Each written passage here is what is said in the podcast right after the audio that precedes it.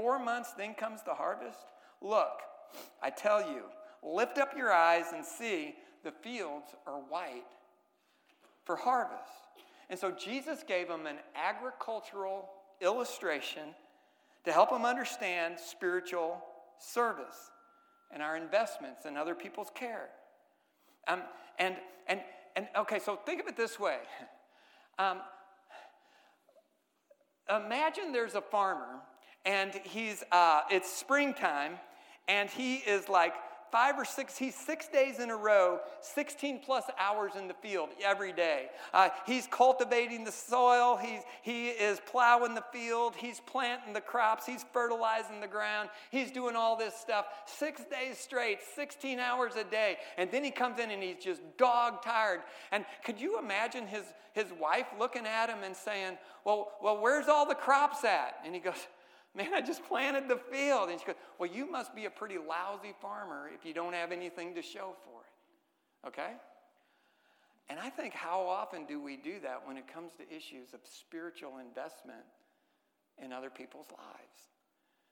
And I think what Jesus is trying to tell us here is that it's seasonal. He's preparing his disciples for an upcoming time of reaping. And, and there's a whole town that's getting ready to come out and Jesus knows that this woman's testimony is powerful. And, and, and there's many people that are going to believe. But no work's really been done. I mean, especially by the disciples. They just went into town and got some food and came back out. And, and yet they're going to be part of this. And I think he's reminding them that, man, they're entering into some other labors that have gone before this, and they get to be part of it. But, but don't lose heart if it's the other way around. And you're serving, and, and you're giving, and you're not you're not seeing it's seasonal. And, and, and every part of God's work matters. You know, sometimes I think as Bible teachers, we need to go by faith, or as parents and grandparents, we need to go by faith. And, and, and, and remember, there's going to be those moments when somebody's going to come along and say, hey, remember this? You know, I mean, I really felt like the Lord worked there. I, yeah, it, it's seasonal. I even think about Jesus. And there were times that he let people walk away. Uh, you know, and, and, and yet he's, he's the one sowing the seeds. Um, don't lose heart sowing seeds. But by the way, there's a, there's a guy, Dr. Uh, William Leslie, 1912, went to the Congo. And he, uh, he spent 17 years there, came back disappointed. Didn't feel like his his, his, his following God's call to the Congo really made any difference. In the year 2010, one of my personal friends, his name is Eric Ramsey, uh, he used to be the, the, the, president of, of an organization called Tom Cox World Ministries, but right now he is the executive director for the Baptist work in the state of West Virginia. But anyway, Eric was in the Congo in 210, and, and he's out in the jungle and he's doing these backpacking mission, mission work for the International Mission Board and, and, and the organization he was a part of. But while, while he's out there, he finds a network of reproducing churches out in the jungles of Congo. And they, and they trace back the history of that to this William Leslie's work back in 1912. Isn't that just incredible? I mean, he didn't know about it. He died not knowing about it. But I'll tell you what, he knows about it, doesn't he? Now he does. I had the privilege of being in India several times, and um, the mission organization I worked with, we would uh, plant churches, or help, help the uh, national church leaders plant churches in India out in some rural areas. And um, I was uh, I, I, it, one year when I was there, it was common for us pastors who were all team leaders. Uh, we take out our team every day to do ministry in different places. It was common for us to have a debriefing time in the evening. But one year it got to be really numbers oriented. And I was a little uncomfortable with that anyway. But I remember one night I was with all the other pastors and we're in this little meeting, debriefing meeting. And so one pastor says, Yeah, we saw like, I mean, I, I don't know if my numbers are right, but he was like, Yeah, we saw like 84 people come to faith in Christ today. And another one, uh, Yeah, we had like 72 people come to Christ today. And so they get to me, okay? I said, Well, we had two, maybe three that I think were really serious about God. And we got to talk to the village chief and he was open to the gospel, uh, but he has not yet received. And so it was really uncomfortable for me that day. And I went up to the, the DJ, one of the national leaders, and I said to him, after the meeting, I said, Man, I'm sorry. You know, I mean, we, we're doing our best out there. I, we're just not having the same results as some of the others. And he looked at me and he said, Jim, don't even say that. He said, It's all God's work. He said, You're in a hard village. We've been praying for that village for years. There's a lot of darkness in that village. The fact that that village leader is willing to hear the gospel and he's open to it, that's an incredible answer to prayer. It is all God's work. And some of us probably need to hear that today because we have been pouring out and pouring out. It's seasonal. My last two go quicker, okay? Um, here, here's number three. Our spiritual work is not only refreshing and seasonal, but we learn from Jesus it's unifying. Look at verse 37, John 4 37. For here the saying holds true one sows and another reaps. I sent you to reap for that which you did not labor. Others have labored, and you have entered into their labor. One sows and another reaps. Um, and, and we're all linked together and we enter into others' labors. And, and I think about it this way I have brothers and sisters that I'm pretty tight with in India, Vijay and Vasita, who I just talked about. There's a, there's a, there's a man named Suki. He's really Sukumar. Um, and, and then, and then there's, there's two sons, Anathan and Neil. One is, a, one is an eye doctor, one is a, um, a dentist, and they're using their medical uh, skills to be able to reach the people of India for the gospel. And teams like what we used to send over there can't even come over there the way we used to come over there because things in the government have changed and yet God's work is still going through. And I was with Anathan and Neil just this last summer at a missions organization meeting, and, um, and, and, and, and, and they've, they, you know, they, they've even stayed at my house. And so, um, you know, there's, there's that tie.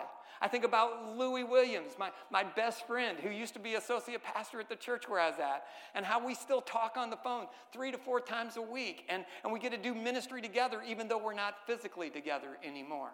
And then, then I think about, about friends like my friends in St. Louis who were part of a pastor's diversity group and, and that met at my church for like eight years straight, and how we became brothers in Christ, serving the Lord together, and how sometimes they still call me up on Thursday morning and saying, Hey, we just wanted to see how you were doing, you know, and, and want to walk together in the Lord. And I, and I think about how in El Salvador, I have a, a, man named Ugo that I've worked with for almost 20 years in planting churches. And he is my El Mejor Amigo de mundo, Mi Mundo and my world's best friend. But you know what he calls me? Man, he, he calls me as Paul. And how humbling that is. And that's not even to mention the ones in Peru and a church planter, Segundo, that I got to do his wedding for him. Well, I couldn't do the vows, but I didn't. I did the rest of the wedding for him. I think about coming here and what a privilege it is to partner with Pastor Brandon and with all of you. And, and realize I, I am so aware that I'm only entering into the labors of what you guys have been doing for years here. And one of the things that I've already grown to love about Jefferson Avenue Church is the love, esteem, and continued value for the ministry of your pastor Craig, who went before Brandon.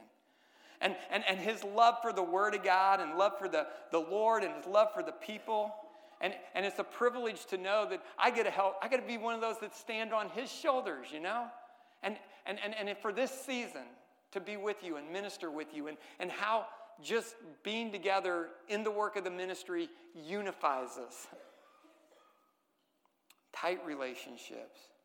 I mean, the big picture is that God is at work through his people. And it's never about us doing our thing for God, it's always about us entering into God's work with others that he has called. Here's the last one spiritual service is rewarding.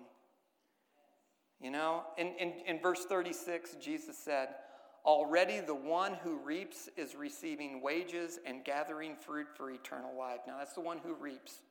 So that the sower and reaper may rejoice together. Sometimes the sower may not know. You know? Um, the sowers and re- reapers rejoicing together. When you and I follow God's call and invest in the soul care of others, it, it connects us with God and it connects others with God, and there is a true sense of the glory of God and getting to be part of that in a special way that is just rewarding. It's like we'll be around the throne and we'll be celebrating things for all eternity. There, there's a futuristic tug on this passage. That, that the sower may not know now, and the reaper's re- rejoicing, but the sower doesn't even know it. And yet, there's going to come a day in the future when everybody's going to culminate together and rejoice over who God is and what God's done. And, and we've got to be a small part of it in our discipleship. Um, I imagine it like this Could you imagine a guy, Joe, his first day in heaven, and his wife comes up and says, You know, you really made a change when you trusted Christ. Others might not have seen it like I did, but I could see the authenticity of it, and that's what made me want to open my life up for Christ.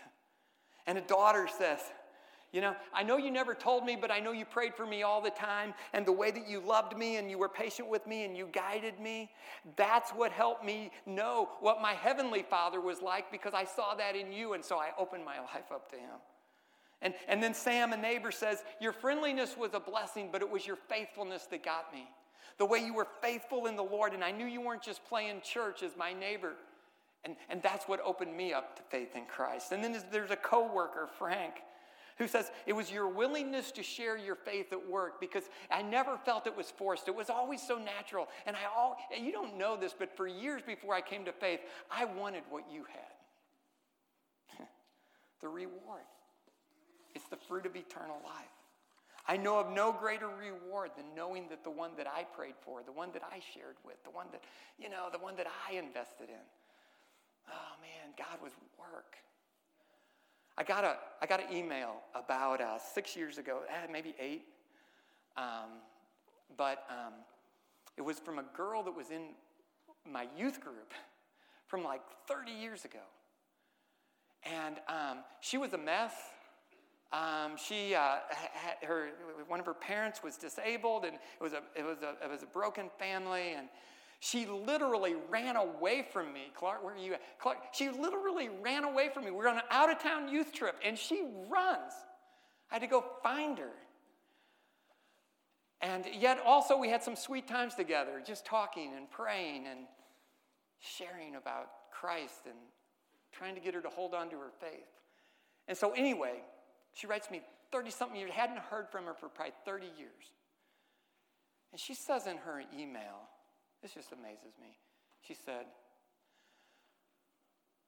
among other things, You were the most influential person in my life. Man, that's a little taste, I think, of some of the reward of being, yeah, I got to be part of something like that. But um, our spiritual work, and investments and the soul care of others that we're called to follow Jesus in. You know, become like him and, and serve with, with him. It's refreshing, it'll energize us. It's seasonal, so sometimes we just got to hang in there with the hard work. It's unifying, and ultimately, it's rewarding.